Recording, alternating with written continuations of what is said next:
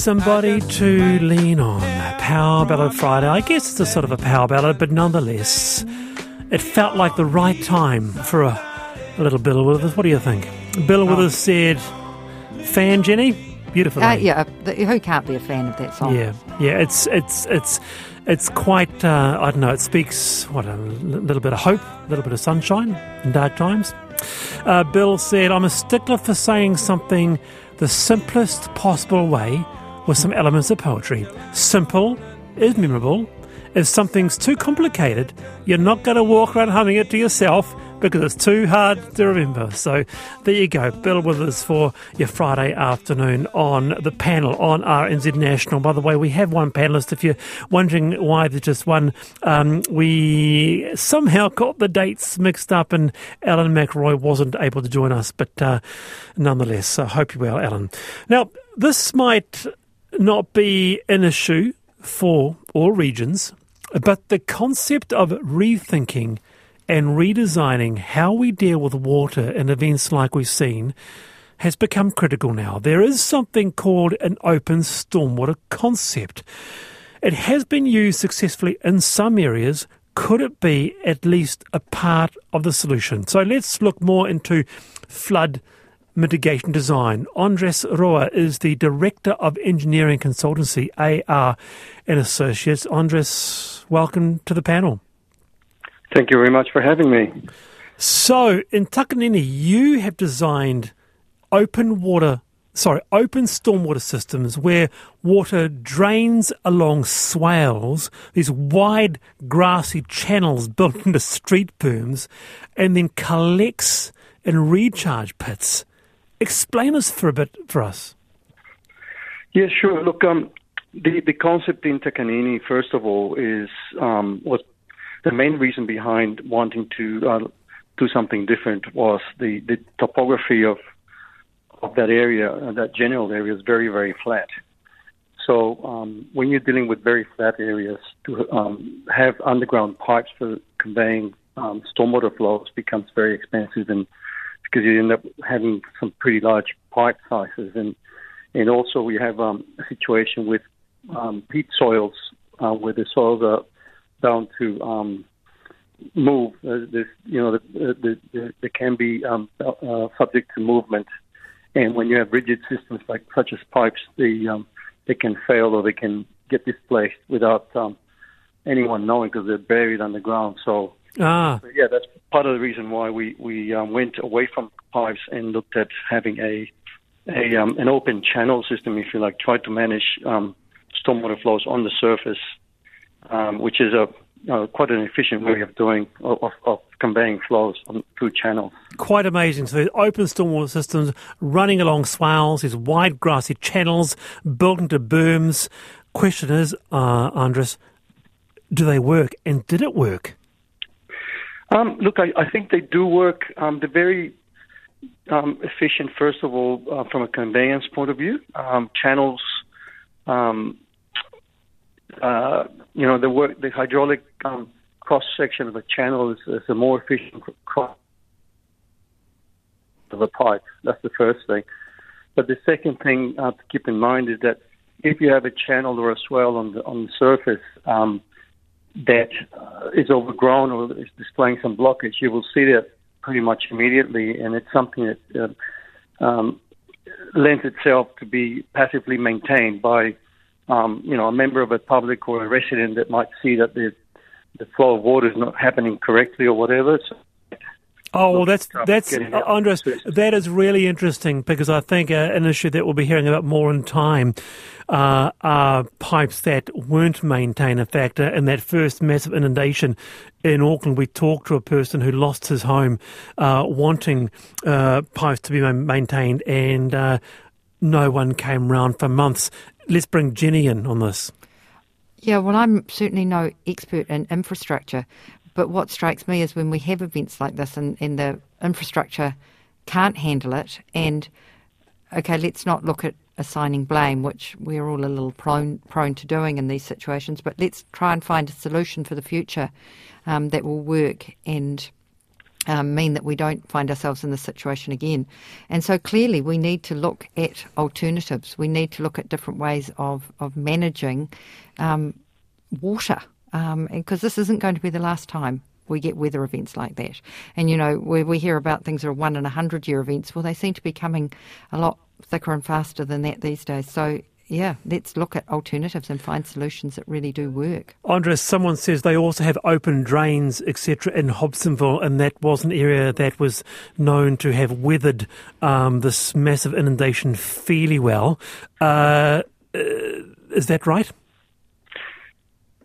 I'm not aware of the Hobsonville situation, I suppose, but I think that the key thing with pipe systems is that they rely on uh, the intake structures of the grate structures, if you like, um, from being clear uh, from any debris or any leaves or any um, blockage. And sometimes that's very difficult to manage in a very big storm event because you will get um, leaf or um, debris flowing into those areas, and as soon as it gets um, becomes ponded, it's hard to see and hard to maintain, and it blocks very quickly. And the nature of flooding in Auckland is very flashy. Very, it happens very quickly. So, oh. um, I think that's part of the the challenge with pipe systems is that you you are relying on that inlet structure or that grate, if you like, to accept the waters in the first place. Mm.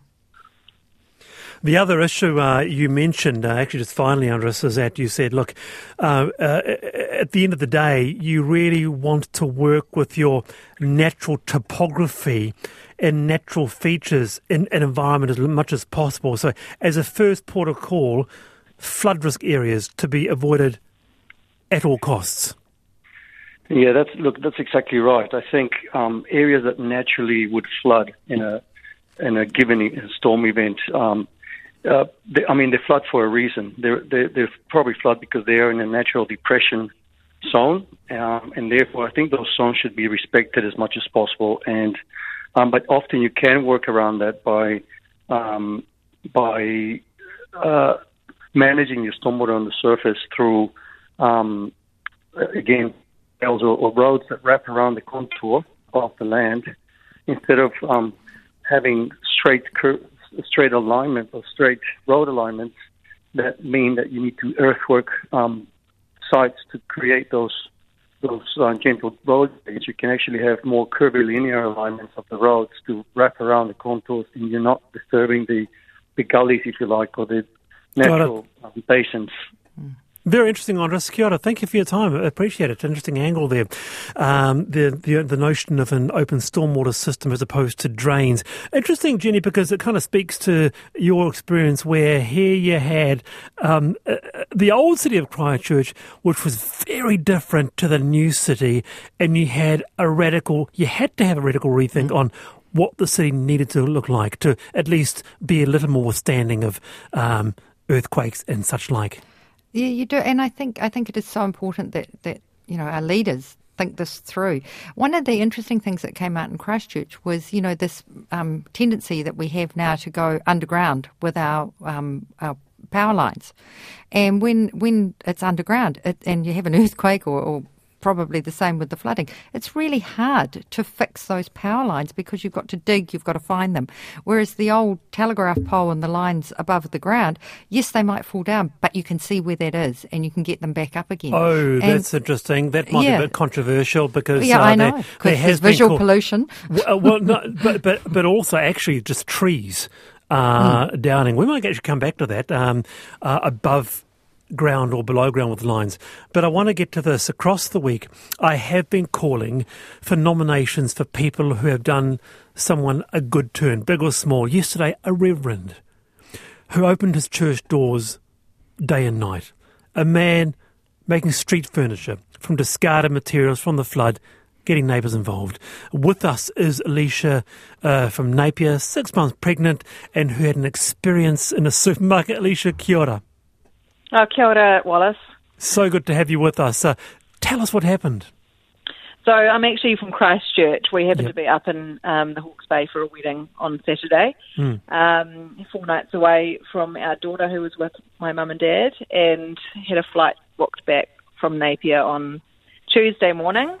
Um, and we'd been watching the watching the the news all week and heard nothing about the Hawke's Bay. Really, it was all about Gisborne, Auckland, Northland. So we thought we don't need to change our flight. We'll be okay. Um, but then nine o'clock, well, six thirty came in on Tuesday morning, and our flight had been cancelled. Um, so we got put on a 4 p.m. flight that day, and with a mission trying to get to the airport with no taxis, no power, no phone, mm.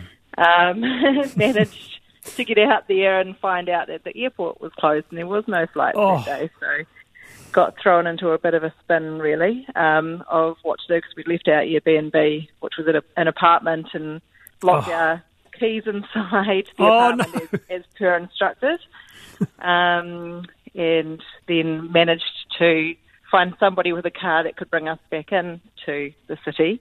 Um, and we thought we'd better go and get some food for the whatever whatever was to come, and um, met some people in the queue to get into Pak'nSave just by random chance. My partner turned around and asked if they were locals and where we could where we could potentially find a hotel to, to stay, even though there was a lack of power. Um, and they offered us to come and stay at their house for the night. So, um, yeah, very very fortunate indeed with some some good community spirit. These people, I'm I'm 39. I'm, I'm guessing they're around our age. Um, but yeah, took us in myself, my partner Mike, and the other girl that we'd met at the airport. And we had a we were very fortunate enough to have a hot meal for the night, a coffee in the morning before we missioned back out to the airport on Wednesday to try and get home. I'm feeling almost emotional listening to this. That is that is such an act of random kindness. Oh, it was. It really was. And I was really thinking, you know, we'll be in a in a, an emergency shelter with a lot of other people that had to deal with that for the evening, um, and that's the way we were going. Um, so, yeah, definitely a massive shout out to these people. We've got their mobile numbers, and we'll certainly keep in touch. But I don't, I'm not sure if phone lines are back up there yeah. yet. Um, uh, Alicia, but, this is the way long term friends are made. Hey, often in unusual circumstances. I can imagine you might want to keep in touch. Oh, for sure. Yeah, and a, massive thank you to yeah Cam and Emma and, and Jody and Lois who took us in. And um, yeah, definitely thoughts and feelings going out to the people that are stuck up there and hugely affected by this this disaster. Of course, um, yeah, feeling very fortunate that we are back in in sunny Christchurch at the moment. Cam and Emma and Jody and Lois. Correct. Yeah, they were nice the two one. couples that um, helped us out hugely. Thanks for sharing your story, Alicia. Thanks, Wallace. Take awesome. care. That's uh, yeah, that's that's something, eh, Jennie? Oh, look, yeah, it brought tears to my eyes. Just human kindness. It's yep. just amazing, and, yep. and it's yep. amazing how people can yes. just reach out and help when they so need, on, on that, needed. It's, it's an ongoing thing here on the panel. Those acts of kindness, those heroines and heroes in your community email me, the panel at rnz.co.nz. Someone here, I want to mention the extraordinary folks at Hohepa Hawke's Bay who are caring for the community of disabled residents with the utmost mm. care and kindness and making sure they're safe and dry. 13 to 5, the panel. We received a message also from Coralie in uh, Waipawa, Northland. Uh, sorry, sorry, Waipu, rather. I've been cleaning up our property today and hardly saw a bird. On our property, we have thrushes, quail, kōtare, Barbary doves, turkeys, and even a pair of pheasants. But today, I just heard a tui. And then the hen turkey had 14 teenagers before the storm, six left today. We'd love to hear from an expert about the effect on wildlife and what we could do to help them. And I thought, I know the person, Dr. Lynn Miller from Birdcare Aotearoa, Aotearoa who do an amazing job out of West Auckland. Dr. Miller, kia ora. Thank you so much for having me and kia ora. Uh, I know your place very well. We delivered three birds in the space of a week to Birdcare Aotearoa and delivered and received with such kindness. Um, it's a pleasure to have you on again. So, what are the impacts of cyclones on bird life? Pretty awesome. You know, weather events like that actually have quite a profound impact on everybody. And we, we hear the horror stories that we, you know, our fellow citizens have faced as well, but so do the wildlife and the animals, of course, in our world. So it's really, it, it is a pretty devastating event for uh, all layers of society, which includes our birds. Yeah. Jennie? Yeah, look, I live uh, luckily on the hills and I get to hear the birds every day. And I, I, you know, you imagine a big strong wind comes along and a whole lot of rain. Yes, they are going to be impacted. And, um, you know, as, as Coralie has asked, is there anything that can be done to help now? You know, what, what can she do to encourage the birds? You know, do we feed them? Do, what do we do? It's a very good question. There's probably still quite a bit of food around, so food is maybe not the issue, but their cover has gone. A lot of the time, trees have come down, things that, mm-hmm. you know, they would really depend on have gone. So I think we also need to think as we replant, plant for bird friendly and robust uh, trees and shrubs so that we unfortunately know when these things are going to these these are going to happen again. There's no question mm. about it. We are going to see more and more of these events, and they're going to be more intense. The best thing is always to protect your land, protect the environment as much as possible by planting sensible plants, which also feed and support and shelter the birds. Got it. Can I just focus on bird care? Aotearoa, you provide such an essential service. You know, when we had those, and it was, I couldn't believe it, three birds in the space of a week to, to, to, to, to, you. Um, you run on the smell of an oily rag. Uh, how, how, how has these events affected what you do uh, at, at the um, uh, company there? Well, it's obviously brought in some very difficult cases because obviously birds get injured in these events. So uh, we also have things that we don't normally have, such as a young, like a still a fuzzball gannet baby has lost been lost from the nest. Uh, we've also got to think about five or six other gannets in care at the moment. So birds that we would not normally see are here, and of course their diet is pretty specialised. That means lots of good fish. So trying to make sure that we have adequate supplies of that has been quite challenging. And of course, with the both storms, power loss has been a big problem, and we depend so heavily on our freezers to keep, you know, fish stocks and whatever else we need to care for these birds. So thankfully, we had wonderful, generous people provide us with a generator for this last round. Uh, unfortunately, we have so many freezers. I think if we were truly going to get wired for a proper freeze uh, generator, it would be quite a big event. But again, we are now also very much engaged with the uh, environmental emergencies team here in Auckland. Right. And one, I hope that should we really get into terrible difficulties, they would be able to provide us with a very high-powered generator. But the cases we do get in as I mentioned, are quite challenging. And it's not only the complexity of the medical care that they need, but also the food and making sure that they have what is needed to recover in what is a very difficult time for them all. We also, I have to take my hat off to two of our team members, Danny and Maria, who actually slept, and Lynn, sorry, uh, who slept over here on the nights that were really bad just to make sure everybody was safe. So they literally bunked down in the cafeteria area on sofa, and um, oh, I don't think they got much sleep. But the thing is, everybody here is so dedicated, as you witnessed. Every, everybody is so dedicated to caring for these birds and to do it in a professional way and really for the birds. Just keep up the amazing work, Lynn. Um, really, really something. I just really appreciate your time on the panel today. My pleasure. And anytime we we love to chat and share our stories with everybody out there. Very cool. Dr. Lynn Miller there, bird care Aotearoa in West Auckland, and that is a place I queued up uh, for about half an hour to uh, deliver the bird with little little Junior and, and Tab, and uh, they receive that bird with such care and love, um, and uh, they, just, they do great work there. So that's bird care uh, Aotearoa. 8 to 5, the panel RNZ National. Jennie Moreton with me. And it has been an incredibly trying few weeks for people, and it is understandable. Many will feel exhausted and overwhelmed as extreme weather can leave us feeling powerless, especially when faced with the ongoing effects of climate change. But what can we do in these circumstances to help us feel empowered as we I don't know, take stock of Friday afternoon, go into the weekend. With us is Marc Wilson, Professor of Psychology at Victoria University of Wellington. Marc, kia ora. Yeah, hey, Marty and Boss. Yeah, lovely to have you here, Marc. Is it understandable? Is it okay? Is it normal if people are feeling mm. really hopeless or overwhelmed, overwhelmed right now? So I don't, I wouldn't say it's normal in the sense that it's the common reaction, but it is Yeah. a common reaction and a normal response to um, to, to seeing things that, that are outside of our normal experience on the news. There was one. uh, It's just an anecdote, but uh, I talk. I bumped into an old friend uh, this morning on, on the way to work, and look, uh, Steve hasn't been affected, but he just shook his head and said, "It's all so intense. I can't stop thinking about it." And uh, so it's relatable. The issue is relatable to all, whether uh, you've been really impacted or not. Yeah, that's right. And it's particularly likely to be a challenge for people to deal with if they have a personal connection to it. And many of us do know people who live um, and work in the areas that have been affected.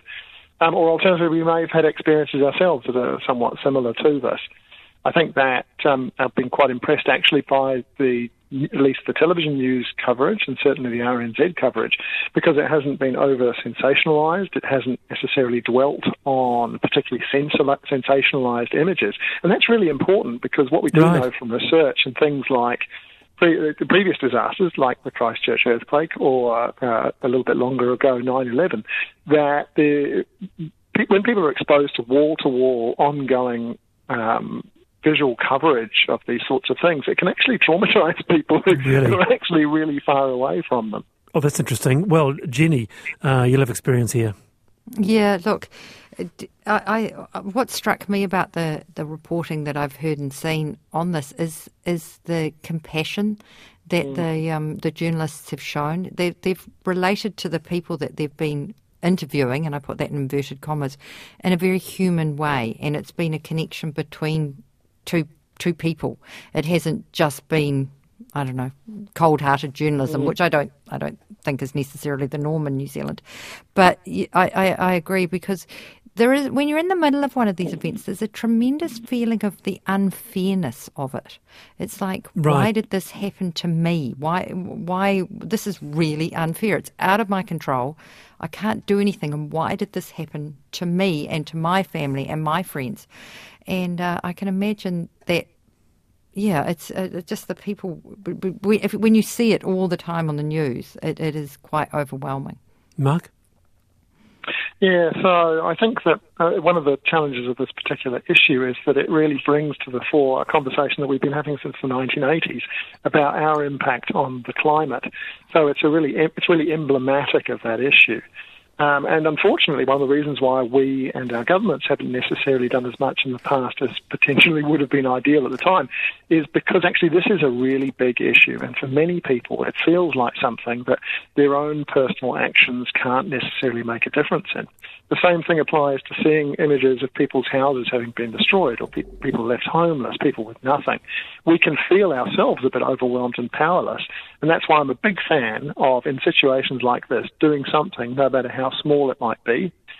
It may make a big Okay. difference to those people who, who it relates to, but also it gives us a sense that we have some agency. Wonderful, Marc. Really lovely way to end a Friday. I appreciate uh, those thoughts. That's Professor of Psychology Marc Wilson from Victoria University of Wellington. Earlier, we talked about this uh, Facebook page called Hawke's Bay Floods. Lost family and friends have been blown away by the response. And I got a uh, email, very long email. I've just condensed it here. Uh, Wallace, I hesitate to ask this question. Would it be possible for a reliable person in Gisborne to go and check on my late godmother's son, please? Name is Rodney Nelson. They gave me permission to say the name. Name is Rodney Nelson. So Rodney is 60 and lives alone. The address is 206 Derby Street, Gisborne, which is adjacent to Waikanae Creek. And if you can help, uh, you can you can just email me at the panel at rnz.co.nz and I will put you in touch with the person who sent this email. You're on the panel, Jennie Moreton. It's great to connect with you again. You too, Wallace. Have a great weekend, eh? Uh, Checkpoint is next with Lisa Owens. Stay locked to RNZ into the evenings, into the weekend. Special uh, morning report tomorrow morning.